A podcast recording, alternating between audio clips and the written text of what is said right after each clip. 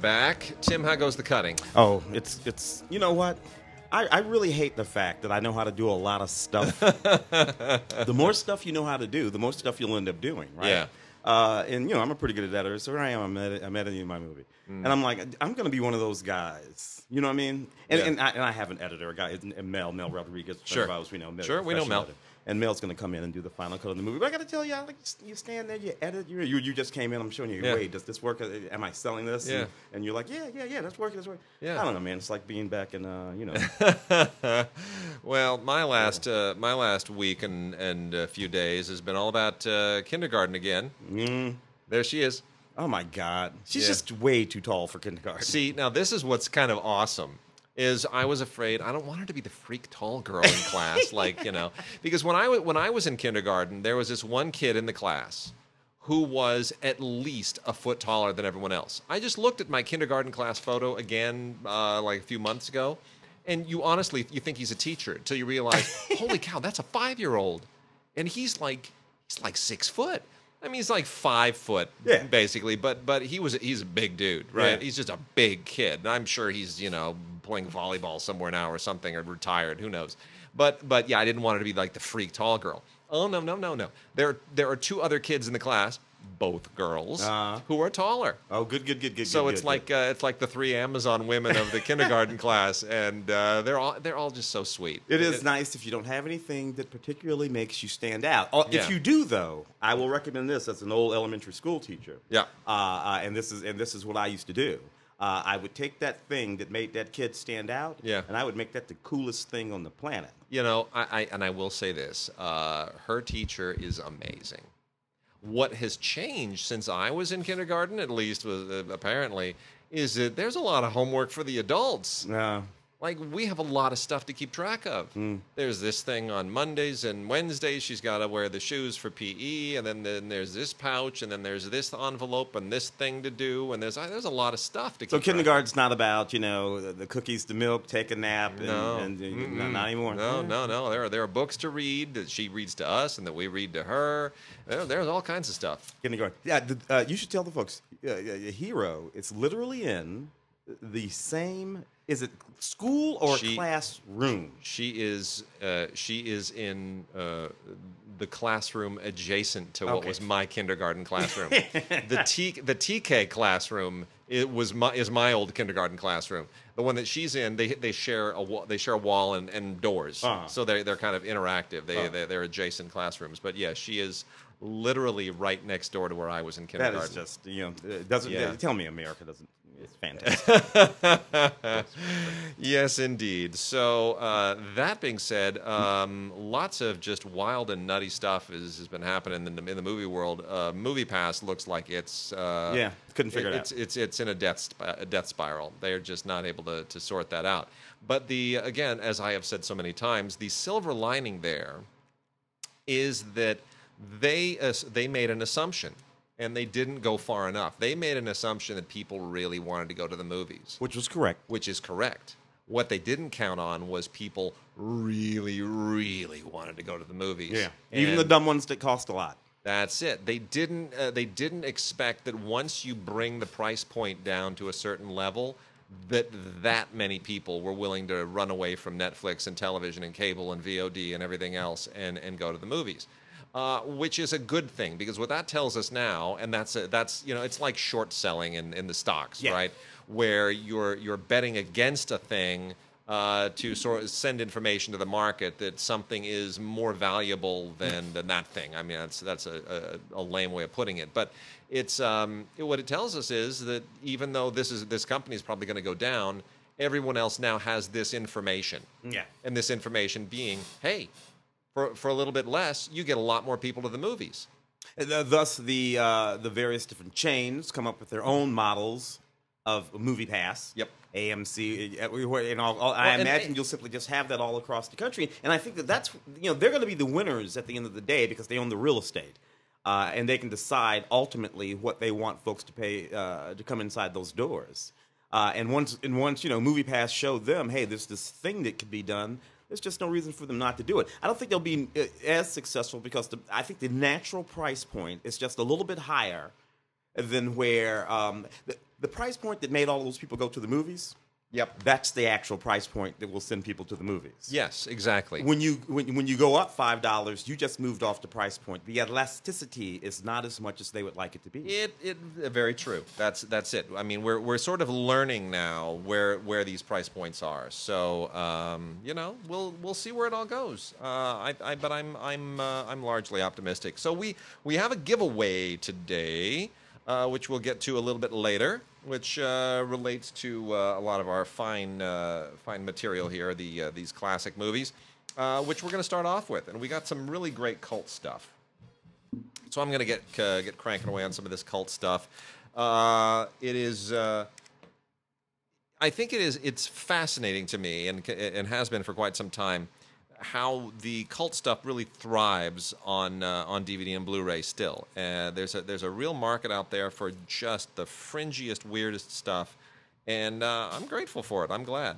Uh, now, this is not a cult film, but it wants to be a cult film. This is called uh, The Song of Solomon. Oh, yeah. And this is from Unearthed Films. Uh, this is just a really great old fashioned kind of just uh, gore, psycho, uh, culty horror movie. And that's it. And it's the kind of thing that, uh, that you know, would have been made in the, the late 60s or. You know, it's it, like Hills Have Eyes, Yeah. uh, Texas Chainsaw Massacre. It's that uh, that Wes Craven, uh, John Carpenter kind of uh, Toby Uh, uh, Hooper yeah, thing, Hooper, right? yeah, yeah. It's in it's in that vein, um, and it's uh, in this case, it's uh, it's really like taking The Exorcist above and beyond. It's it's exorcism and gore, and uh, it's absolutely ridiculous. But you know what? It's fine. It it pushes all those buttons. Genre fans will totally love it. It's called The Song of Solomon, uh, made by Unearthed Films, which I think is a great title, and that's being uh, released on Blu-ray from MVD. And then Brooke Adams in The Unborn. Man, Yes, The Unborn. I was so nuts about Brooke Adams. This is from 1991. This is kind of on the tail end of the uh, the 80s underground uh, horror explosion, which included things like Reanimator and, and a lot of those, uh, uh, those those later John Carpenter and uh, uh, Wes Craven things. Um, the Unborn really kind of continues a genre that began with uh, It's Alive and Rosemary's Baby, right? The Yeah. the uh, the evil devil child, the whatever it is. Uh, you know, eh, which is a horrifying thing to think that you know something is growing inside you and it's not human. Uh, so anyway, this is uh, it. Kind of combines that with the mad scientist thing, and Brooke Adams plays a woman who gets uh, inseminated with uh, some kind of a weird, freakish fetus by this uh, psycho doctor, and uh, we all know what happens after that. Uh, what's interesting about this is that uh, today we are recording on the day that I'm headed into Film Week in a moment. Yeah. Uh, w- there's a film that we're doing for Film Week called Cynthia, which is almost exactly this kind of thing, except with really bad prosthetics, and Right. it's meant to be a comedy, and it's not funny. You know what's funny about Unborn? Both Kathy Griffin and Lisa Kudrow are in that movie. Are really? Very young Kathy Griffin. Well, not that young. Lisa Kudrow was about See, to was now- about to make real money on uh, Friends around the time she was. Uh, now, now I got to now I got to go watch it again. Yeah. That's that's kind of that now. Okay, see now you got me. Uh, we've also got a trio from Vinegar Syndrome. Now, Vinegar Syndrome does a lot of uh, a lot of great old cult films. That's the whole point. Vinegar Syndrome, of course, the name coming from what happens to celluloid if you leave it sitting around too long. It Mm-hmm. starts to decay and smells like vinegar. Uh, but don't put it on food because celluloid is not edible. Anyway, uh, the first one of these is an old film called Shot, which is a uh, which is kind of a uh, you know it, it's like a I, I, I want to say it's kind of like a black exploitation film without black people. Does that make does that make sense? yeah, it does. Hell yeah. Okay, they, that's kind of what it is. Um, but uh, yeah, anyway, you know, it's it's uh, it's got a it, it, which is sort of like what the Billy Jack movies are in a sense Yeah, too, Yeah, right? they were 100% black exploitation. Billy Jack was a brother, only not. Walking around, handing out brother justice. There you go. That's it. Uh, so anyway, that's for, for that- Native Americans mostly, by the way. Yeah, Yeah, yeah, So anyway, this is from 1973, and that is exactly what's going on here. Uh, and uh, this was made for fifteen thousand dollars in Champaign, Illinois, by the way. And Go uh, boy. Yeah, it's you know it's got it's got a whole kind of uh, kind of a, a drug kingpin, drug pusher thing going on, and uh, and a lot of gunfight. And uh, you know some surprisingly good chase scenes and and stunt work in here. Um, totally exploitation, totally 1970s. It was. This has hardly ever been seen before. It was, I think, released briefly on VHS uh, under the title Death Shot, which is not as cool as just Shot. Uh, but anyway, they went and found the original 16 millimeter uh, negative, and they restored this thing, and it looks terrific, and it's on Blu-ray, and it's called Shot, and, and just just check it out. It's just a really great piece of uh, of daring, ambitious indie filmmaking on 16 millimeter from the uh, the 1970s. Uh, the uh, the other two uh, Vinegar Syndrome films are a little bit more in the uh, the predictable vein. One is called Wonder Women, uh, which is I mean look at look at come on tell me that's not a classic poster for a 1970s era I just- exploitation the movie. sister with that fro, i- the guns, and the- and you know uh, like the, the, just barely covering the uh, the cleavage. Yeah. women with guns. Women. One woman has one woman on this cover is wearing nothing except panties with a big old belt buckle. which, which, by the way, is a fabulous outfit. That is a fabulous outfit. That also screams 1973. So that is just I- terrific. This includes. I wore that once. Now, Wonder Women is uh, all takes place in Australia and uh, and and the Philippines. Uh, shot in Australia, I think. Set in the Philippines is is the, the conceit here. Um, but anyway, this is kind of a you know one of those escaped uh, women in prison slash people on the run movies. There were a lot of those. Uh, and you combine that with all the, again all those kind of black exploitation uh, tropes from the era. Get a little bit of martial arts in there, and uh, you're good to go. They also restored this from the 35 millimeter camera original negative. There's a commentary with the uh, director of Vin- uh, Robert Vincent O'Neill, who came back for this incredibly. Dude, and uh, there's a 2007 screening with a Q&A at the New Beverly Cinema. Nancy Kwan Yeah. is in this movie. Sid Haig, who would go on to make all kinds of just horror movies, Yep. you know, is in this movie. Uh, you know, this is this is you know th- th- this Yeah. is one of the one of the foundational films of the genre. I It's, love it. It's great. It's just classic uh, exploitation filmmaking, 1973 style. I was nuts about Nancy Kwan for a long time. Oh, too, for sure. And then uh, from 1972, Dear Dead Delilah, and uh, this is a uh, this is a really really good kind of uh, cheesy psycho film from 1972. Takes place uh, well. There's a there's a backstory here, which is uh, right before the end of World War II. Uh, there was this, this axe murder, and then we flash forward into the 1970s, and the repercussions of that axe murder are obviously in Norman Bates style, having all kinds of uh, reverberations and uh, it, it, it's you know it's got a little bit of that uh, that Southern Gothic going Yeah. on, a little bit of that uh, kind of Norman Bates psycho thing going on. Yeah, yeah. Uh, with a little female twist. I I just think this movie is a whole lot of fun, Dude, And A- uh, A- A- Agnes Moorehead, Agnes, I'm I was just going to say, movies are good. Agnes Moorehead Will is. uh, Geer. yep.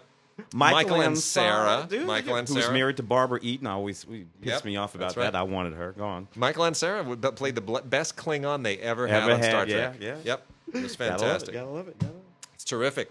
Uh, then we also have Brainscan with Edward Furlong and Frank Langella. Uh, Brainscan's a little bit more recent. This is from the uh, the 90s. This is about uh, 24 years old. Can't believe the 90s. You had the junk that- for that movie. Did you really? Yeah, I did. Brainscan is not bad. Uh, you know, I, I Edward Furlong was uh, coming right off of Terminator 2 Yeah. and kind of you know working that, and uh, this is not bad. This is And uh, Frank Langella is never bad. No, No such never, thing. plays a detective here, and uh, this is all. This is kind of uh, capitalizing on the early video game hysteria, right? Mm-hmm. So uh, you know, we had a lot of things like the lawnmower, lawnmower man from this same period, where uh, you go the opposite direction of Tron. Video games are evil and occultish, and uh, and they turn you into psycho killers You and get all that kind of sucked inside them very often. Yeah, reason. It was but anyway, fun. this is uh, no, this is this is one of those movies, but it's it's perfectly serviceable. Directed by John Flynn, who's who's done a few things. Went on to be uh, something of a thing. There's an audio commentary that's brand new with uh, Tara George, who was the assistant to the director, Tara George Flynn now, and uh, there's also an interview with the screenwriter Andrew Kevin Walker. Uh, a whole bunch of other behind the scenes things, a lot of new stuff. Shout really uh, kind of went to the went to the wall on this, and uh, it's you know what? It's a cult film, and uh, I didn't think it would be at the time. We've also got Return of the Living Dead Part 2, Collector's Edition. This is also from Shout. Uh, you know, it's amazing to me how the, the Living Dead thing just continues to uh, how it, j- it took on a life of its own and went, so to speak, So to speak. uh, went into all these weird tentacles, so to speak. Anyway, uh, look, I mean, it's a pretty standard zombie movie uh, in the uh, in that vein from the 1980s. Uh, there are sort of 60s zombie movies, 70s zombie movies, 80s, 90s, and then current day zombie movies. Yeah. And they're all a little bit different. This is very much an 80s zombie movie. It's not Romero who directed this. It's Ken Wiederhorn, who's, who's also quite good. Uh, this is a brand new 2K scan from the Interpositive, so it looks really good. And uh, Suzanne Snyder, who's an actress in it, does new audio commentary. There's also a new commentary with Gary Smart, who uh, is a an author and an expert on all this Living Dead stuff. So there's a lot of fun stuff here. Uh, again, Shout Factory via Scream Factory, giving the fans a whole lot of stuff to cheer for. And then the last few here, uh, the uh, boy, this here. Let me jump into this one. This one's just completely nutty. Uh, the horror of Party Beach. This is from Severin, and um, this is Severin goes deep. Let me just tell you, this is from 1963. Things were really raw in 1963. So this is really the early, early days of, of exploitation. Oh, yeah. And uh, you know, we talked about this in Schlock, which we made a million years ago. This thing was um, uh, made for fifty thousand dollars uh, near Stamford, Connecticut, and the director Del Tenney was a was a real Schlockmeister back in the day. And it, this was billed as the first horror monster musical. Now, here's what's going on. Any movie with beach in the title was sure to get kids to the drive-in. Mm-hmm. So that's why you got Bikini Beach and Beach Party and everything beach and beach and beach. Party bingo. And if you had horror in the party, you were sure to get kids because then the girls would get scared and they'd cuddle up to the guy, and next thing you know, you're missing the movie, but you're making out in the Yeah, Impala. that's your elements. So Those are your so elements. that's it. So and there were drive-ins back then, folks. there were drive-ins. That was the whole thing. Get the kids to the drive-ins. So basically, 1963, Del Tenney decided I'm going to one-up uh, Corman and Arkoff and all those guys, and I'm just going to merge two genres. We're just going to have monsters on the beach. That's it. We're done. done deal. Do we have a story? Not really. Not really, but we'll figure it out. So I love the uh, I love the tagline here. It is uh, first of all, I mean, look at the picture. It's a it's a totally hokey monster biting a woman in a bikini. It's ridiculous.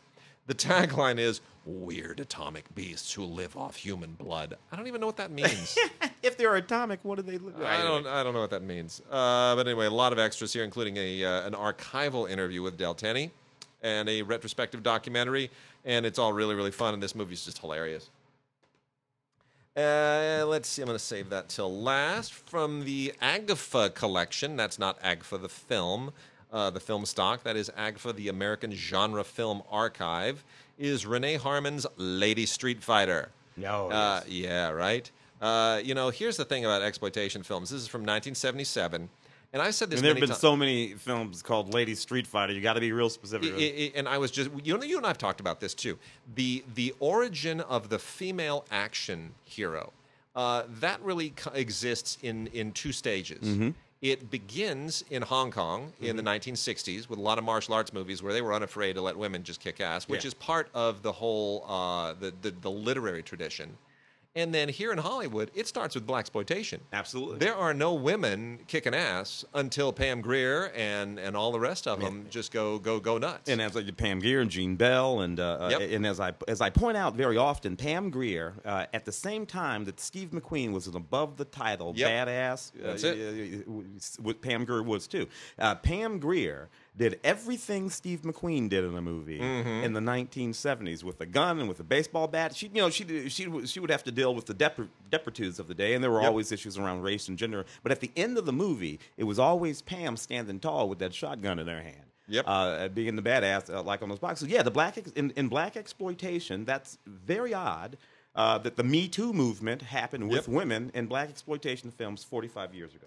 Well, Renee uh, Harmon really needs to, to get a get a little bit of salute too, because she kind of took a page from what was happening in black exploitation films, and she be, kind of became one of the early non-black, one of the first white women to actually become an action hero in an, in an exploitation film, in an independent film. Uh, she produced this, she wrote it, uh, and she stars in it and uh, she's you know she she does martial arts and she's out you know getting trying to get revenge for the death of her twin sister. And uh, it's it's uh, it you know what? It's just you gotta you gotta tip your hat to her. And i'm glad that this is out because now people can rediscover renee harmon who is Mm-hmm. a significant figure. She's an important figure and really worth rediscovering. That that's the kind of film when we talk about remakes and whatnot. uh, Last week on the show, uh, uh, Papillon, uh, the uh, oh papillon. Yeah. yeah, uh, which was a terrible mistake. Yeah. uh, just a terrible, mi- just just all kind of. Ter- First of all, what the hell are you doing? There's a wonderful movie uh, I that's know. talking about Steve McQueen. Does Yeah. What, what you did? So that movie's fine. Number one. Number two. Why are you English people making this French movie, this I French know. story? the you know? french have never made that never- story And and by the way, you this is just all wrong. That Yeah, is I not Steve McQueen, and I like Rami Malek, you know, uh, Yeah, Mr. Robot or whatever. Yeah, yeah. Not Dustin Hoffman. No. You, you people aren't even in the game here. Uh, we ta- we're talking about uh, we're talking about Trumbo's script. yeah Uh, Lorenzo Semple Jr. I And think wrote it with with dalton right? trumbo i think Uh, so uh, yeah uh, I mean, stop it, people. Just stop. Yeah. Get, Yeah. get the hell away from the movie. Yeah. That, on the other hand, the the, the, Yeah. the lady Street Fighter. Yeah. Do that. Totally, I agree. Uh, the last couple of exploitation films here, and then we should we should jump into some TV probably. Okay. Uh, Grindhouse double feature from cult film director S.F. Brownrigg. Does that mean anything to you? Probably not. So just know this: uh, these films are both famous, and they're famous because they have great titles. Now, Arkoff, when we made Schlock, told us he said we didn't have plots, we didn't have scripts, we had posters and we had titles. Yeah. And then you filled in the rest after you sold it based on the poster and the title. These are great titles. And this is why S.F. Brownrigg is a serious uh, exploitation maven. The first one is Don't Look in the Basement. now what's gonna happen? and the other one is they're, like, oh, that worked. Let's do another one. And the next one is Don't Open the Door. right? oh, it's just genius. It's just it's brilliant. It's brilliant. I mean, if oh. you're if, honestly, seriously, how do you how does that not you know that's just absolutely amazing. And, the, and, the, and you know, frankly, for, for that film, it's not you. All you got to do is take you know for the poster. I It's a picture of a door. It's true. with its closed. It's true. It, you know, it's just it's just brilliant. Uh, you, you you have this title. Don't look in the basement. Well, uh, I got to see that movie. I want to see what's in the basement. why? But Why? I What's in the told you, don't look in the basement. I know, but you know, you tell me to do something or not to do something, I'm gonna do it. Oh, God. And then no. Now that you've looked in the basement, don't open that door. don't open the other door. Followed by, I told you, stop opening doors. we could go. We could go on for years with this. Yeah, those guys built houses in Beverly Hills. Don't open the window. Oh my god. Don't open the skylight. Eventually, eventually, it comes. Don't go in the doghouse. The dog is in the doghouse. Uh, and then lastly, uh, if you want to talk about cult films and exploitation films, you, you just cannot uh, do it without talking about William Castle. yeah, Uh, that's the man. the Tingler is now on Blu-ray, and uh, that's thanks to Shout Factory slash Scream Factory once again. Uh, and it, this is just absolutely brilliant. Now, by the way, uh, important to point out, William Castle made movies for Columbia. These were studio movies. These were not independent films. He had budgets, but he made basically B movies. He made the other movies. He had his own little kind of fringe thing going. So it was sort of like a, a specialty division at Columbia. Uh, Vincent Price is in this along with Darryl Hickman and uh, Philip Coolidge and a whole bunch of other really, really cool people from the era. Vincent Price has just never been better. Uh, and it's funny, too, you know. Let me d- uh, just digress for a moment. So a few days ago, it was uh, what would have been the 60th uh, birthday of Michael Jackson. Yes. would have been Michael Jackson's 60th birthday, and I listened to XM radio in the car uh, because there are no commercials. And uh, XM Channel 8, which is 80s music, Yeah. was playing and every every other hour, every second hour, they were playing a full hour of nonstop Michael Jackson. So it was pretty much Michael Jackson all day, every, uh, the, the whole day. And I was driving around that day, and and uh, I must have heard Thriller five or six times. Oh, Every time I got back in the car, Thriller was on. 1984. That and that was so revolutionary. I was a I was an usher at the Mann's National Theater, now torn down, when we got word that the new Michael Jackson video is going to debut at the theater. And we, we, you know, we're all into MTV, right? Yeah. We're like, I'm sorry, what? Yeah, because that hadn't Like- happened before. They're like, no, no, no, no. Yeah, they they're gonna we're gonna be showing it on on the front of uh, you know whatever it was, Indiana Jones, the Temple of Doom, whatever we had playing at the time. Might have been Brain Brainstorm. I don't remember what it was. Uh, but I remember it was like, really? So, because, you know, Fridays we got all the new trailers, then you pop the trailers in the head of the movie. It's like, no, no, we're going to get the trailers, but we're also getting Thriller. We're like, why are we putting a music video? Oh, no, no, no. It's not just a music video. John Landis, Landis. directed it. We're like, really? Yeah, it's like a little movie. It's like 10 minutes long. We're like, 10 minutes long? and it was, four, what was it, Four million dollars to make yeah, or was the something whole thing. crazy. And uh, we're like, oh, okay. And I so remember the Wednesday that it arrived and they popped it up there for a test and this was after hours. This is like you know 11.30 at night right? Mm-hmm. the the 10 o'clock that we didn't have a 10 o'clock movie i don't think during the weekdays. So uh, whatever it was it was after hours. Everybody was gone and the projectionist is going to test it and there we were all we were just the staff of the theater sitting there. We're like we got to see this. What's going on? And they put it up there. And damn if that wasn't just the coolest thing i'd ever seen it was just pushing the envelope Yeah. musically visually the dance the makeup uh, and Vincent Price. Vincent what a Price. Great, you know. I just, I got, I just, I, had to go there. Vincent Price, such an icon. Michael Jackson did an amazing thing, and that still is a, that's a milestone in music video making that has yet to. It'll never be surpassed. Ola Ray. It's- it's unique. The extraordinary Ola Ray, the black actress who was in that movie that uh, Yeah. pretty much everybody was in love with. Yeah. And there were there it was controversial at the time. Do you It remember? Uh, the, I do. the sort of underlying sort of you Yeah. know thing. And Michael was forced to leave the Jehovah's Witnesses. Was he? Yes, he was because of that movie. He would he would not renounce it. He said that there was nothing demonic about it because you know with the, with Yeah, the, yeah, yeah, yeah. and it was just all in good fun. And they said no, you're gonna have to denounce that. He wouldn't do it, and he stopped being a Wow, practicing Jehovah's. Witness. I did not know that was the that was the threshold. Yep. Wow, no kidding. Well, anyway, coming back from that, Vincent Price in The Tingler, which is is one of the films that uh, William Castle did. Uh, he, he he used Percepto. He, uh, th- this is all ex- this is so all wonderful. explained on the uh, on, on on the in the extras here. Uh, you know what Percepto was. They talked to Barry Lorie, who was a publicist, and there's an audio commentary with Steve Haberman, who's a, who's a film historian, about Percepto and how Castle came up with these gimmicks to market the movies. And this is anyway, The Tingler is one of the all-time great William Castle movies. You got to see it. It's on Blu-ray from Scream Factory. It's fantastic. Fantastic, fantastic, fantastic. Love Mr. William Castle, who who also uh, uh, produced a number of actually big films too. I, if Yeah, I, he if I'm not nuts, is William Castle one of the producers of Rosemary's Baby?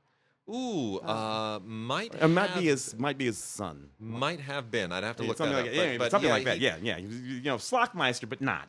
No, but just, you know what? y- y- If you're a producer, you're a producer. Yeah. A solid producer will be a solid producer. I mean, Roger Corman did- some legit films too. Yeah. Uh, but it just you, you produce what you want to produce. It's not like I mean, look, if you can put a movie together, you can put together uh, a, a schlocky, low-budget horror film, or you can put together a 150 million dollar epic. Yeah, you can put a movie you, together. you make the movies for the audience Yeah, that you're yeah, making you them for do. the budget that That's they're it. going for. little TV here. Yep, let's do it. Supernatural. Uh, I'm I'm a big fan of Supernatural. I, I just I always have been. Sherman turned me on to this show. I thought it was kind of goofy. Uh, we have here the complete 13th season, over three hours worth of bonus features, uh, and uh, i- including. Uh, some really, really goofy stuff with these guys. I, I have really just come to thoroughly enjoy, enjoy the show, which has been on since 2005, by the way. Sometimes when you hit it, you just really hit it. And when you get a show that sort of like uh, catches an audience and can maintain uh, a sort of engaging dynamic uh, for that long, you have really done something amazing. Anyway, all kinds of special features on this thing, including five all new featurettes uh, for introductions to various different seasons, uh, two different audio commentaries, uh, some some um, unaired scenes, which are probably a little bit raw. So you want to check that out. And a gag reel, Supernatural, the thirteenth season. Gotta watch some of those again. And that's the other thing about Supernatural. I can watch them over and over again. yeah, Con- uh, y- y- uh, conversely, The Big Bang Theory, which is going off the air now. which right? is going It's off the final air now. season. Yeah. I, I'll, be, I'll be honest with you. Never a Big Bang guy. no, I me neither. Me neither. No, never, no. never, never, never watched Chuck, the show that you know, much. Chuck Lorre, uh, who's a really interesting guy. You know, Chuck Lorre has had quite a quite a career. He was one of the original Roseanne writers, and then he went on to do Two and a Half Men. yeah. and uh, and then Big Bang Theory surpassed even the success of Two and a Half Men. The guy's super rich, really prolific, very smart. One of the last three camera guys. who's Really? really. If you think about it, TV comedies Yeah, yeah, no three, longer, th- yeah, situation comedy, 3D, can, yeah. you know, we went from, and it's really interesting because you went from. This is this is the weird kind of bounce back in TV, right? It's everything started with three camera in the Mm-hmm. 1950s. I Love Lucy and all that, And then in the 1960s, which and- Desi figured out, by the way. yeah, Yes. Exactly. And and the honeymooners, and you know, there, which was like two camera. Honeymooners most of the time is one camera. Yeah. But um, you know, the, the show's shot in a, sh- in a studio, and then in the '60s, you went to the single camera Mm-hmm. comedies, Hogan's Heroes, and you know, Green Acres and Gilligan's Island. Mm-hmm. Little movies, basically. Yeah, little movies. You know, Bewitched. I No audience. Jeannie. Yeah, Shot yeah. in the world. Yeah, with Gilligan's with, uh, Island. laugh tracks, Yeah. right? All that stuff. And uh, you know, uh, Brady, Brady Bunch. Yeah, yeah. And then in the 70s, we moved back to three camera again, right? Mm-hmm. Barney Rhoda, Miller, Roder, uh, uh, yeah, all in the family, Company. Jeffersons, Yeah. uh, you know, all, all that stuff. Uh, yeah, Three's Company, all that's in All that Norman, uh, not- uh, Norman Mo- Lear? It's a Yeah, lot of Norman, Lear, Yeah, a lot of Norman Lear, and and but you know we're really really in there, and we and that stays that way into the '80s. We get you know the Cosby Show and all it is just on and on and on, Mm-hmm. and Cheers and Taxi, and and we're still there in the '90s, Friends, and and and all this Chuck Lorre stuff, and then suddenly everything shifts again back to single camera, Mm. Yeah. and we're back to you know American Family, Yeah, and- Arrested Development. I Arrested mean, you- Development, the- the right, whole- it's- the- yeah. Yeah, and then it goes, you know, The Office, right? Yeah. It, then now- we're now we're really deep into that single camera, and there isn't a lot of three camera left. No, that's very. Chuck That's true. Lorre, Chuck Lorre is one of the last dedicated three camera guys. Yeah. I just find that interesting. Uh, and this is the eleventh, uh, the eleventh season. Like you said, it's leaving Yeah. there uh, this year. We've you know grown up with these guys. Funny, uh, although across the arc of the show, because you know start watching these show, these guys are young college, Sure. whatever. So Yeah. they're supposed to be 18, 19, maybe. they have grandchildren. Uh, all that kind of they- they're, they're, they're like they're, they're, they're, they're like 35 years old Yeah. and and not for nothing I've uh, uh, the, the one kid who was on um he was a he was he came over from Roseanne That's years right. and years and years ago Yeah. I mean really real racked up with this show all kinds of special features on this 11th season The Big Bang Theory pick it up uh, the fifth season of The Goldbergs um, again a show uh, one of those ABC shows that I really really and and the thing of it is I know that had this show been on in the 80s which is when it's set yep. I would have watched it because it would have been made by David Gary Goldberg, whose that's family right. it's more or less about, Yeah, right? yeah, and true. who, of course, uh, Family Ties, Right. Uh, you know, the shows you just mentioned, right? Yeah, So yeah. basically, this is a show about a guy who grew up to make television, about his own family growing up Yeah. before he grew up to make television. You know, and it's it's it's really a sweet show. I don't know why I never watched it. There was something about it that was. A little too meta for me. Yeah, I think yeah. I'm like, you know what? I think I'll just watch the Gary David Goldberg show. It's what I'll do. Yeah, Uh, I hear uh, fifth complete season here. Uh, the eighth season of Hawaii Five O, which blows my mind. Let me just point this out. Yeah, The original Hawaii Five O, which is a great show, Yeah. which we've talked about here, which was an edgy show. Yeah.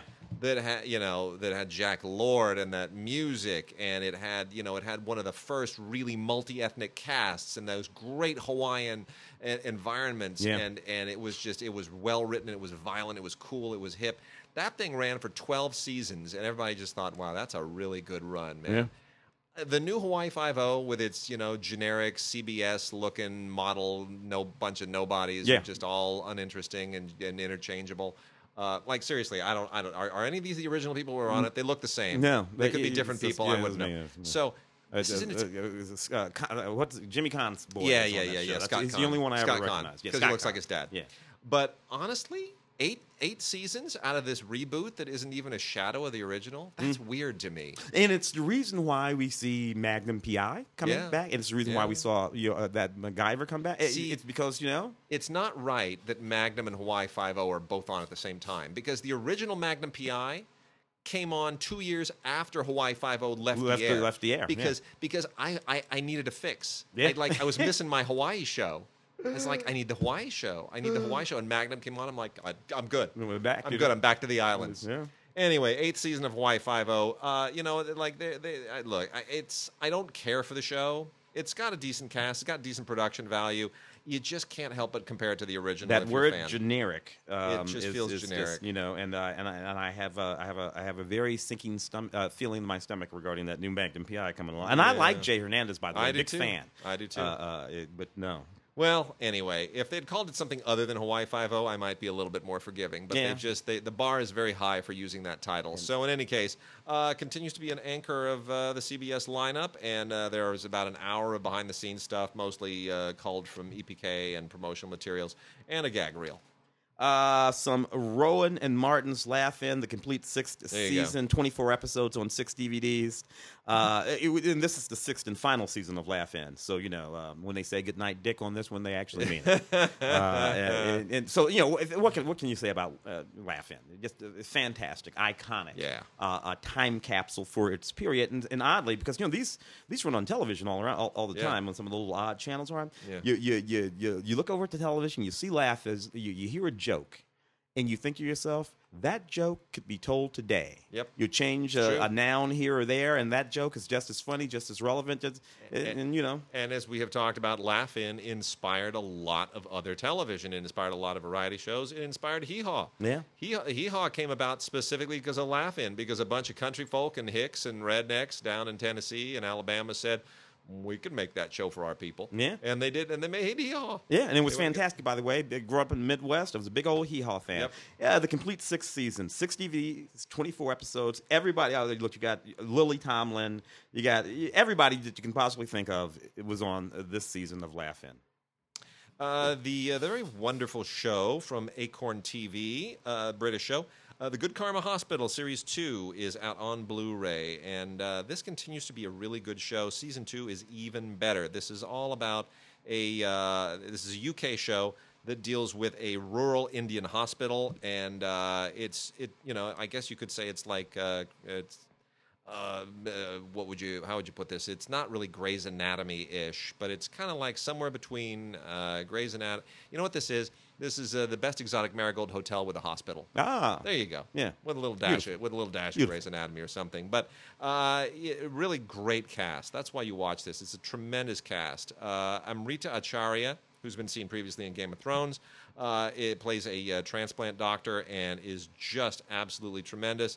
Uh, so is Amanda Redman and uh, Philip Jackson. These are all just really, really fine, uh, fine actors, and they make for a great cast. And it's really sharp writing, and uh, it's just a wonderful backdrop too. So uh, a tremendous show, even better in its series two, and uh, definitely check it out. Neil Morrissey also in the cast. Uh, fantastic. Adventure Time, the final seasons. Uh, so Adventure Time, I, I thoroughly enjoyed this. Mm-hmm. Uh, the, the this this uh, cartoon. It's about this boy, his brother, and his best friend, and their dog, and they have adventures. Nice. Uh, protecting the land of ooh or whatever. It's just so fun, and, uh, and and this is fantastic. So, um, uh, if you've been watching this, you'll love this. All kinds of exclusive extras uh, dedicated to this Adventure Time, the final season.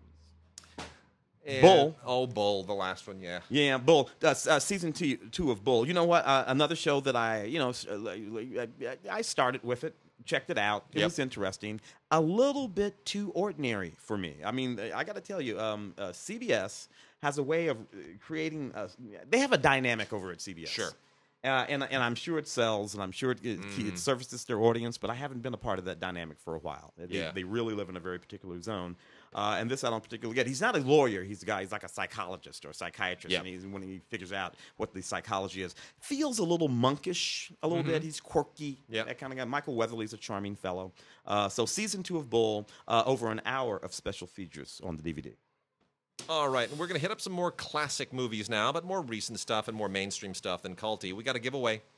Uh, we're giving away two copies of the 4K Ultra HD Jack Ryan collection, five films with a whole bunch of different Jack Ryans.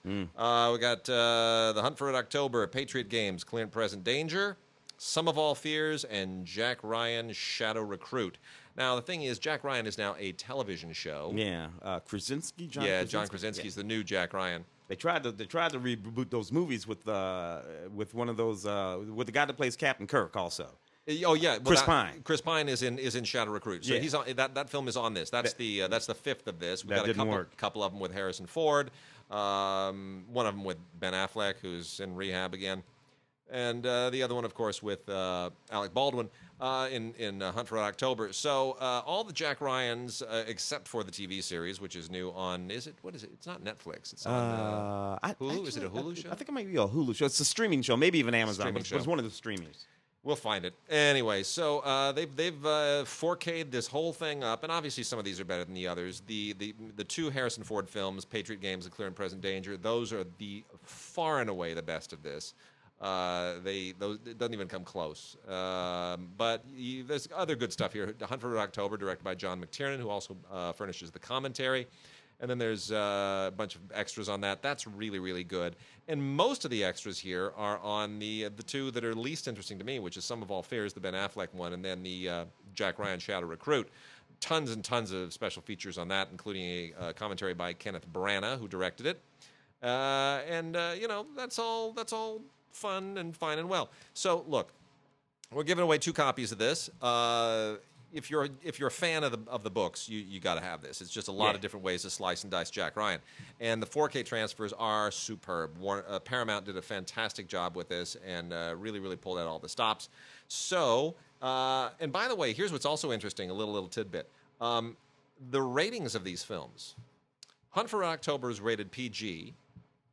Uh, the Clear and Present Danger, Sum of All Fears, and Jack Ryan Shadow Recruit are all PG 13. Patriot Games, rated R. Interesting. And Patriot Games is the best of all Of the, all the movies, yeah. Isn't that interesting? That's where you get to actually be really Jack Ryan. So uh, just send us an email to gods at digigods.com or gods at cinegods.com, either one, and put Ryan, R Y A N, in the subject line. Put your name and address in the body of the email and uh, make sure it gets to us by September 10th. September 10th. You're going to have a good long time to. Uh, to get this going, September 10th, and uh, we will pick a couple of very lucky winners and have Paramount make you very happy. So that is uh, Jack Ryan Five Film Collection. Uh, email to gods at digigods or gods at cinegods.com with uh, Ryan in the subject line and name and address in the body of the email. Uh, a couple of movies. Yes. Uh, Bound. now, here's an interesting thing about Bound. We should point out anybody who's buying Bound, don't pay attention to the extras. There's a misprint on it. Oh, So- really? yeah, there's a misprint on the extras. Uh, so, yeah, was just about to go through a Yeah. number of things identified here. Yeah, there. Yeah. So the, the, the, the extras are a little more, a little bit more bare bones there. So there's, uh, you're basically getting this for the fact that Bound is on Blu-ray. Bound on Blu-ray, which yeah, he look buy Bound for Bound. It's a 1996 this movie. Yeah. Uh, Lily and Lana Wachowski, the Yep. Then known as the Wachowski. You know, it's been so long uh, that I've actually forgotten what their names were before Lily and Lana. I, I just, I just know, I just know Wachowski. know, I, yeah, it's, I don't even, go, I don't even go. I just say the Wachowskis. The Wachow- yeah, I, you know, whatever you want to be, that's fine. I'm just gonna, I'm just gonna refer to you in the plural by your name and and be what you're gonna there be. goes the Wachowski. Yeah. Uh, this the, it, odd that this was uh, groundbreaking, groundbreaking LGBTQ cinema at the time. Yeah. although, well, we Uh, didn't nobody know. know. Nobody You know, knew. They, apparently, the brothers knew. didn't know it, or the sisters didn't even know it. Yeah. Not then, or if they did, they they weren't telling anybody. This movie was just absolutely brilliant, intense. It is- it is Uh, uh, amazing. Gina Gershon uh, uh, in the movie, Jennifer Tilly in the movie, Joe Pan- Joey Pants in the movie. Uh, uh, just a just a just a tight little, almost one room thriller. See, that's what was amazing, and I'm and, and I remember at the time. This was around the same time that you wrote Bad Guys, Yeah. which which got made and, Yeah. and won some awards at the uh, the Beverly Hills Film Festival. And I remember we talked about this relative to what you were doing Yeah. in Bad Guys. That it was a great example of how to make a movie that that is claustrophobic in a very limited space, but open it up Yeah. in the way that it's written, so it doesn't feel like it. Like if people think back on Bound. And you go, it mostly takes place basically in the same two rooms. Yeah. You're like, no, it doesn't. It's got, well, wait a minute. And you have to think twice about Yeah, it. that's mostly in those, and it's the stories they tell. And of course, Quentin, Yeah. he, you know, he he figured that out a little bit before, and the brothers stuff. It's so good stuff. Uh, and by the way, just one of the sexiest damn movies ever made. It really is. It really, It's really terrific. is. I always loved uh, Tucker, A Man in His Dream from Yep. Francis Ford Coppola. I always thought this was a fantastic film about a wonderful story. Yeah. So beautifully shot uh, uh, and, and produced. It felt like a film of the era that it was from, which is set in the 30s and 40s, but it felt like it was a film set there.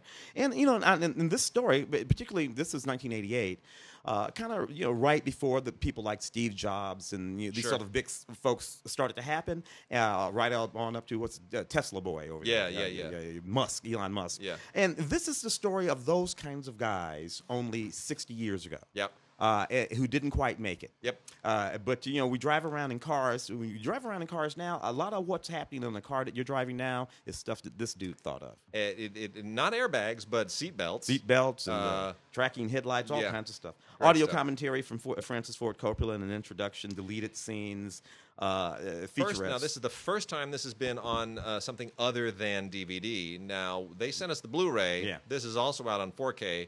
They have not yet sent us the 4K. Oh, I'm insisting on the 4K because this is Vittorio Storaro, Yeah. who shot the living daylights out of this thing, and it's really it's almost over photographed. So um, we really want to check out the uh, what what what Storaro's cinematography looks like in 4K on this. Yeah, so I mean, we're, it, we're it- waiting on that. it was a romantic period, and this film captured that romanticism. It did. Yeah, so beautiful. Yeah, yeah. Great music, by the way. Oh, yeah. By Joe. Uh, um, yeah, the uh, the the stepping out guy, Oh, Yeah. yeah, uh, yeah, uh, the piano guy. What's his name? Why can I not think of his name? It's out of my so annoying. Uh, hold on, bear with me. Uh, Joe Jackson. Thank you. Yeah, Joe Jackson. It's really it's just a cool kind of jazzy period score. It's really great. All right, I'm going to hit a few here from uh, Twilight Time and the Warner Archive Collection. Twilight Time, go to twilightimemovies.com to get your fix on these. Um, we have some. This is a great quartet this month. I mean, a great quartet. Uh, a little bit of uh, the, a little bit of cult, a little bit of familiar, a little bit of odd. Uh, all of it really, really worth checking out. The Hot Rock. Uh, this is, and um, remember, these are limited uh, editions, so they only make about 5,000 of these, and you got to get it while you get it, and then when it's gone, it's gone. Uh, Peter Yates, one of the great directors of actors, made The Hot Rock in 1972, which is this cool caper movie that precedes The Sting, which came out the following year, and for my money, actually has a better performance by Robert Redford. Uh, but as a as a kind of a caper heist movie at a time when there were a lot of these, you know, taking a Pelham one two three and the uh, the Brinks job, and you know there were there were a lot of these in the in the mix at the time. The uh, uh, the Italian job, right? There were there were a lot of these that were kind of getting made. A lot of heisty movies, and uh, the Hot Rock really is the most interesting because it's such a bizarre and offbeat uh, take on it. And the subject of this is the Sahara Stone. And to appreciate why this thing is so unusual and why it, it, it invites such an unusual collection of characters to uh, to chase it, you know, you've got Zero Mostel and Moses Gunn and uh, and Robert Redford and George Segal and Paul Sand. I mean, this is just a, a, a really fascinating collection of people, a great cast, and such an interesting movie the way it's put together with a terrific, terrific screenplay by William Goldman, Yeah. who you know was a god then and is a god now. John Cassavetes' Gloria, starring his uh, his wife Gena Rowlands, Yes. uh, on Blu-ray. I, what more can you say about this? I mean, it's it's just uh, they they remade this. It was about 84, uh, this was 1980. 80. Yeah. Yep, 1980. This is kind of Cassavetes getting it all together. It is. Uh, it's arguably his most commercial film, his most well-known film. It's not, you know, very fringy like Faces and a lot of those Yeah. other things he made just with Killing of a Chinese bookie and all yeah, that. all the stuff he made with like five people and, a, and a buck fifty. Seymour Cassel and Peter. Uh, but uh, you know, the really this got an Oscar nomination for Gena Rowlands, very deservedly, and uh, it's uh, it, it's a it's a wonderful character study. It's a wonderfully written film. It has a great score by Bill Conti, which is available here as an isolated track. Female lead. Uh, tremendous. You I know, mean, it's she- just it's the role that she will always be known for. Yeah, yeah, yeah. They remade it with uh, Sharon Stone. Yeah, Middle 90s, Sharon maybe, something like that. Yeah. Hmm. not not as good. Yeah. not No. as good. Kind of like the uh, kind of like the, the the problems with uh, Papillon. Yeah. A little bit. Uh, and then a really kind of unusual movie from left field, The Virgin Soldiers, which was made in uh, 1969. And uh, this is all, uh, this takes place, made in 1969, but takes place in 1950 during the Malayan emergency. And uh, if you're like me, you're like, I don't really know what the Malayan emergency was. Uh, you will learn. It is a significant piece of history from Southeast Asia that uh, coincides with a moment during the Vietnam War. And uh, it's kind of fallen between the cracks. And it's a really important piece of history. And the way that it is, uh, the way that that is, that plays a part in this story, which is very much kind of in the vein of. I want to say Catch 22, MASH, those kinds of absurdist military comedies that aren't quite comedies. They're using comedy to make a more serious statement. This does a little bit of that too. Uh, really, uh, really fascinating movie that just kind of comes from left field. Great cast, including Lynn Redgrave and Nigel Davenport. Uh, I mean, it's a this is a you know Carl Foreman uh, wrote this was an executive producer and uh, and and. uh, I'm going to assume had something to do with the screenplay as well. But check it out, The Virgin Soldiers, really, really interesting movie from from 1969. And then lastly, Brandon Lee, the late Brandon Lee, and Powers Boothe in Rapid Fire, which I Ah. would not have I would not have expected to be a, uh, a Twilight Time release. um, because I didn't think the movie was all that good in 1992. Uh, but uh, you know what? It kind of it, it dates well. It's it's sort of iconic of its period, and um, Brandon Lee is is a real loss. Uh, much better better actor, I think, than we gave him credit for at the time.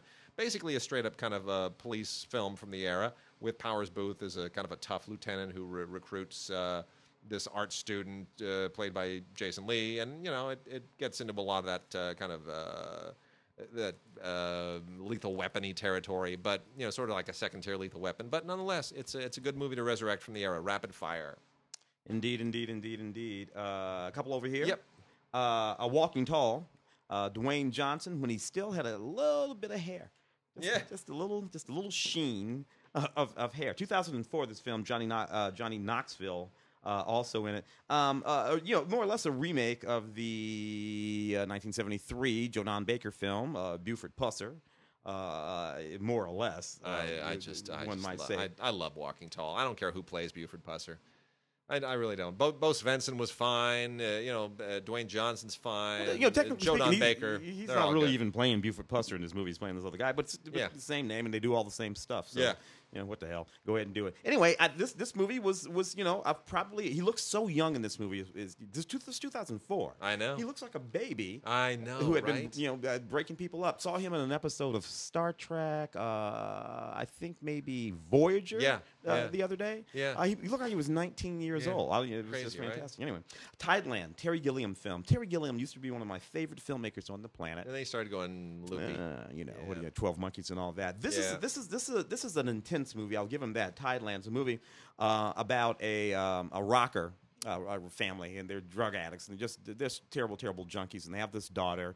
Uh, somebody dies. The father takes the daughter, goes off to this uh, sort of a decrepit estate uh, that's uh, a part of his family, and and he just keeps doing drugs. And his daughter has to figure out a way uh, to make a life for herself, and she more or less retreats into her Yeah. her fantasy land, which is where Terry Gilliam lives. And Uh, and I wanted to like this movie so Yeah, much. no. I did, but it just it doesn't come together. Yeah, I mean, the guy from look. This is this is where Terry went sideways to me when he stopped building things. Terry made all those. If you think about Time Bandits and you think about all Terry built things. Yeah. Uh, no CGI. Yeah. Uh, he would build a giant this and a giant that and, Yeah. and you know all that kind of. Terry built things. Then there came a moment in the middle 2000s or so when everybody was doing CGI everything, and Terry started doing CGI. And, Yeah. and- no, Terry Gilliam is a guy Yeah. who builds things. Yeah.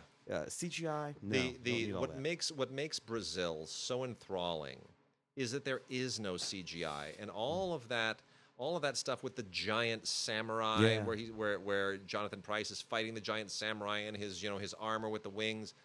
The reason that is so amazing is because he's doing the same thing there that he did in Time Bandits, which Mm-hmm. is he's playing with perspective and forced perspective and all those old silent era camera tricks. Mm-hmm. If you watch Brazil really closely, that's a little person Yes. playing uh, Jonathan Pryce. He went and put a little person in armor so that a regular, an average sized person in, dressed as a giant samurai, Yeah. it would have this amazing impact. You do that. You use a 24 Come millimeter on. lens. Uh, you mess with your depth of field, and, And you create cheaper. And it's cheaper, and it's and it's, it's, it's all and you and it's all actually there. It's all actually in the room. Anyway, that's it. All right, before we get to new movies, uh, just a few uh, final ones. First, from the Warner Archive, uh, we've got one DVD R and then a couple of Blu-rays from the Warner Archive collection. And the uh, the uh, DVD R is called Way Back Home. I had never heard of this, so I got it from him. I said, I've got to check this out. This is uh, utterly fascinating to me. What is this? Um, this is from Radio Pictures. It's now obviously in the uh, the Warner, uh, originally an RKO uh, production, but Radio Pictures was the production end of RKO. RKO did um, did the did the distribution. That's how it was kind of broken up. So this was a Radio Pictures presentation um, starring Seth Parker and his Jonesport neighbors. Now I'm thinking, what? Uh, I don't. I, what is this? Yeah, I don't know. Okay, so Seth Parker was a radio figure. And this was one of those deals where somebody had become famous on radio, Mm-hmm. and they decided we're going to stick them in the movies and let people see them. We're going to take that person that you listen to every week, Mm-hmm. and we're going to put them in, in a movie so that now you get to see what they look like, and you get to we'll make you pay. And that that was a, that's a thing that actually happened. It mostly happened going from radio to television, Mm-hmm. like with Lucille Ball.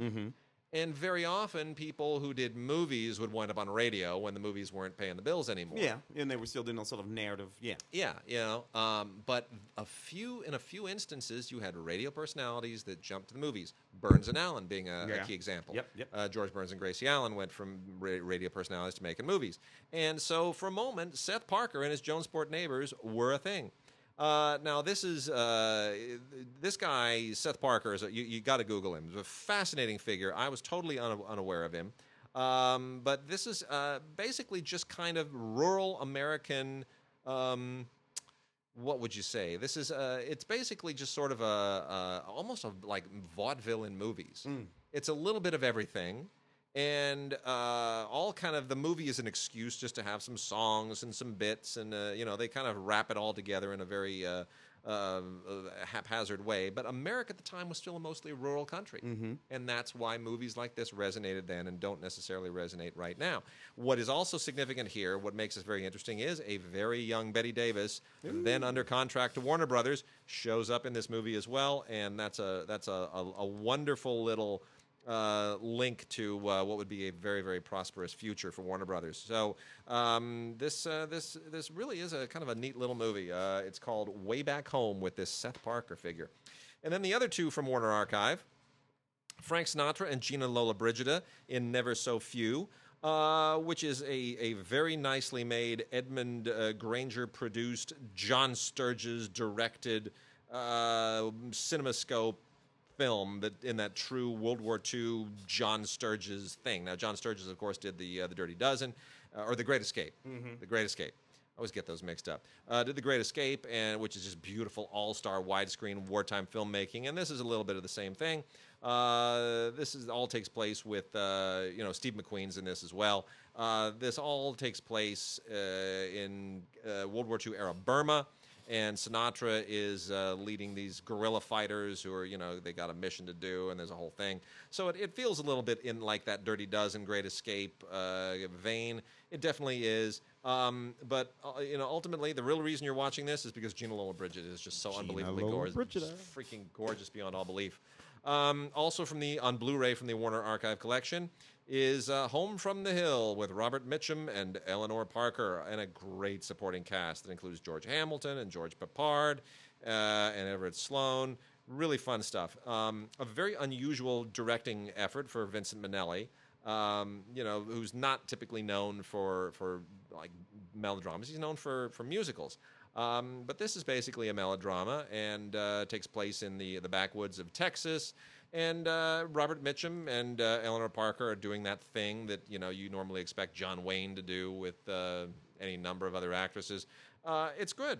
It, it and again it appeals primarily to a rural audience, but uh, Mitchum just cuts a huge figure. It's beautiful cinematography and based on a novel, if you've read the novel by William Humphreys. So um, really, really nice movie. And then the last two, before we get into a handful of new movies, um, are Merrily We Live, uh, which is an old Hal Roach movie. This is from Classic Flicks. Classic Flicks.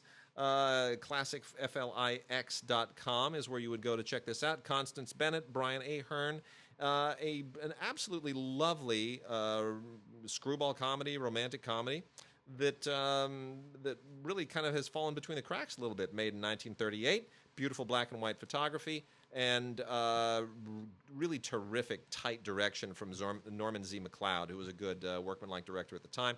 Uh, Constance Bennett is kind of a, a, a lost treasure in many respects. I wish she had had a bigger and longer career because she's just so delightful. Yeah. Um, kind of in that uh, that Irene Dunne way. I just really really enjoy it. Uh, th- this is a if you like things like bringing up baby, if you like stuff like The Thin Man, you will absolutely adore this. Uh, Brian Aherne, Aherne and Constance Bennett in Merrily We Live from 1938. And then lastly, uh, the great Lewis Milestone, who made uh, All Quiet on the Western Front, one of the early Oscar winners for Best Picture. Um, in 1928, right about the same time, he made The Garden of Eden, which is a romantic comedy, totally uncharacteristic of the other stuff that he was doing at the time. And uh, this is uh, coming out to us from Flicker Alley. You should definitely check this out. Uh, this is a, uh, a, a real fascinating chunk of film history, beautifully made, and it has some great extras on it, including Hollywood the Unusual, which is a 10 minute travelogue of Los Angeles from 1927 and then uh, production stills and the original digital press book. Really, really terrific. From Flicker Alley, The Garden of Eden by Lewis Milestone, and that is a Blu-ray manufacturer on demand release (MOD). So you Oh. got to go to uh, got to go to flickeralley.com for that one. Love that.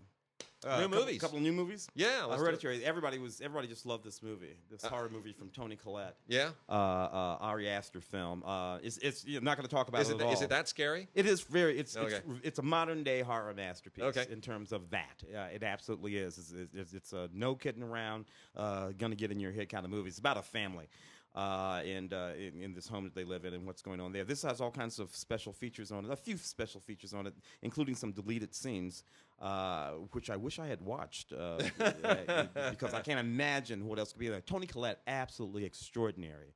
Uh, in this film, you know, uh, think about her, Sure. uh, this, and you got to take her all the way back to uh, the great horror film, uh, Bruce Willis and uh, Sure. uh, The Sixth Sense. Yep. Yeah, yeah, yeah, she's great at that. At the other end of the spectrum, Johnny Knoxville doing that Johnny Knoxville thing, uh, and uh, Action Point, which is about a guy who builds his own theme park, uh, a dangerous theme park that, where children could possibly be killed. No, Uh, lovely. You know, Johnny Knoxville The- doing that thing. Uh, Uh, talking about it on Film Week today too. Uh, talking about uh, Bloodfest, Uh-huh. which should not be confused with Hellfest, which Uh-huh. is basically the same movie coming out in four weeks. A little bit tired of it. A little bit tired of this, too. Jurassic Park did that. Stop doing it, people. Yeah, cut Just it don't out, go cut it there. Johnny Knoxville. I've been, you know, I've been, I've been ragging on this guy for 20 years now. Yeah. He, he can buy and sell me, so I should shut up. And then the uh, the last two we're going to cover this week. Uh, the first one is Adrift, which is a kind of a boilerplate movie with Shailene Woodley and Sam Claflin about a couple of people. This you know this this guy and this gal they have to, they they fall in love. Loosely based on a true story. Loosely based on a true story. They fall in love, so they go out on a boat for a, a, a- four hour cruise. Uh oh. uh oh. A four hour tour. Yeah, well, yeah. What, what happens is they run into a hurricane. Yeah. Uh, and their tiny boat was tossed. And next thing you know, damn it, they're there with the with the skipper and uh, the movie star and Yeah. the, the, the millionaire and I his can only wife. remember Mary Ann. No, it doesn't. It's like it's like Gilligan's Island without an island without comedy. Um, but it's a survival tale. Yeah. It's nice to have two people as opposed to Robert Redford in a boat. Um, or, or uh, you know, uh, Oh, yeah, All Is Lost, Uh, yeah. yeah, yeah. you Well, know. look, that, that movie has Shailene Woodley in it. Which is the- which is the frankly, big that's plus. the only thing that I really care about. Yeah, it's nice. It's well done. Yeah. It's touching, and Shailene Woodley is great. Yeah. and uh, it doesn't break new ground or anything, but it's Yeah. it's fine. And then lastly, we're going to say a few things about Deadpool 2. Yeah. which is on 4K Ultra HD, which uh, was a bit of a controversial thing because there was a fallout between uh, Ryan and the director after the first film. They want to go in this direction and that direction. I just want to say I don't care what the fallout was. This movie is funny as hell. Yeah. Funnier than the first movie. Funnier than the first movie, a lot funnier. I like And it most because uh, uh, Zazie, who they put on the box, on top on, of him. on top. And, Yes. and, and that is the, the, thing that makes that movie work. The movie is, Yeah. is that she she she is- kills it. She kills it in that movie. And she's he- the star of the movie. He is unafraid to let To her let be her the have star. it, to let her be the star of the movie. uh, just so you understand, she has a super like he puts a ragtag team of, of people Domino. Together. she plays Domino. She plays Domino. A ragtag team of people together who are presumably going to be his version of the Avengers. Yeah. Doesn't quite work out that way. Some of them, some of them are better than others. Some survive better than others. But she is the one that you're laughing at at first. You're like, yeah, right. What's her superpower? I'm lucky. Yeah, that's not a superpower. Yes, Yes, it is. is. No, it isn't. yes, it is. Oh, it- and when you find out how super she is, it, Oh, it just owns the movie. awesome. Owns the movie. And, uh, you know, the other nice thing is that that even though this comes from uh, 20th Century Fox, which is now part of Disney, so it's not quite as funny, but they're very, very aware of the fact that. Um, that Josh Brolin is is about to be in the Avengers In the- movie as the villain, yeah. and he's kind of a villain here too. Yeah. And there are some cheeky, you know, elbows because these movies were released about two or three weeks Yeah. apart. So knowing that going in, that joke doesn't work quite as well Yeah. now that Infinity War came out right about the same time. And Yeah. you know, they, the, the, anyway, timing's not as good on, on home entertainment, but first time in a theater, that's Uh, fun that's as hell. that's that'll crack you. Lots of extras here. Uh, the 4K Ultra HD looks tremendous. The gag reel is hilarious. The deleted and extra scenes uh, are just terrific. All the stuff on here is worth watching. And the audio commentary with Ryan Reynolds and David Leitch, uh, Rhett Reese, and Paul Wer- uh, Wern- Wer- Wernick is terrific. Uh, that's only on the theatrical version, not on the extended version. So just know that. But otherwise, everything on here is worth listening to, watching again and again and again. It's hilarious. Yes. Great stuff. So with that, we are done for this week, and uh, we will see you guys next week.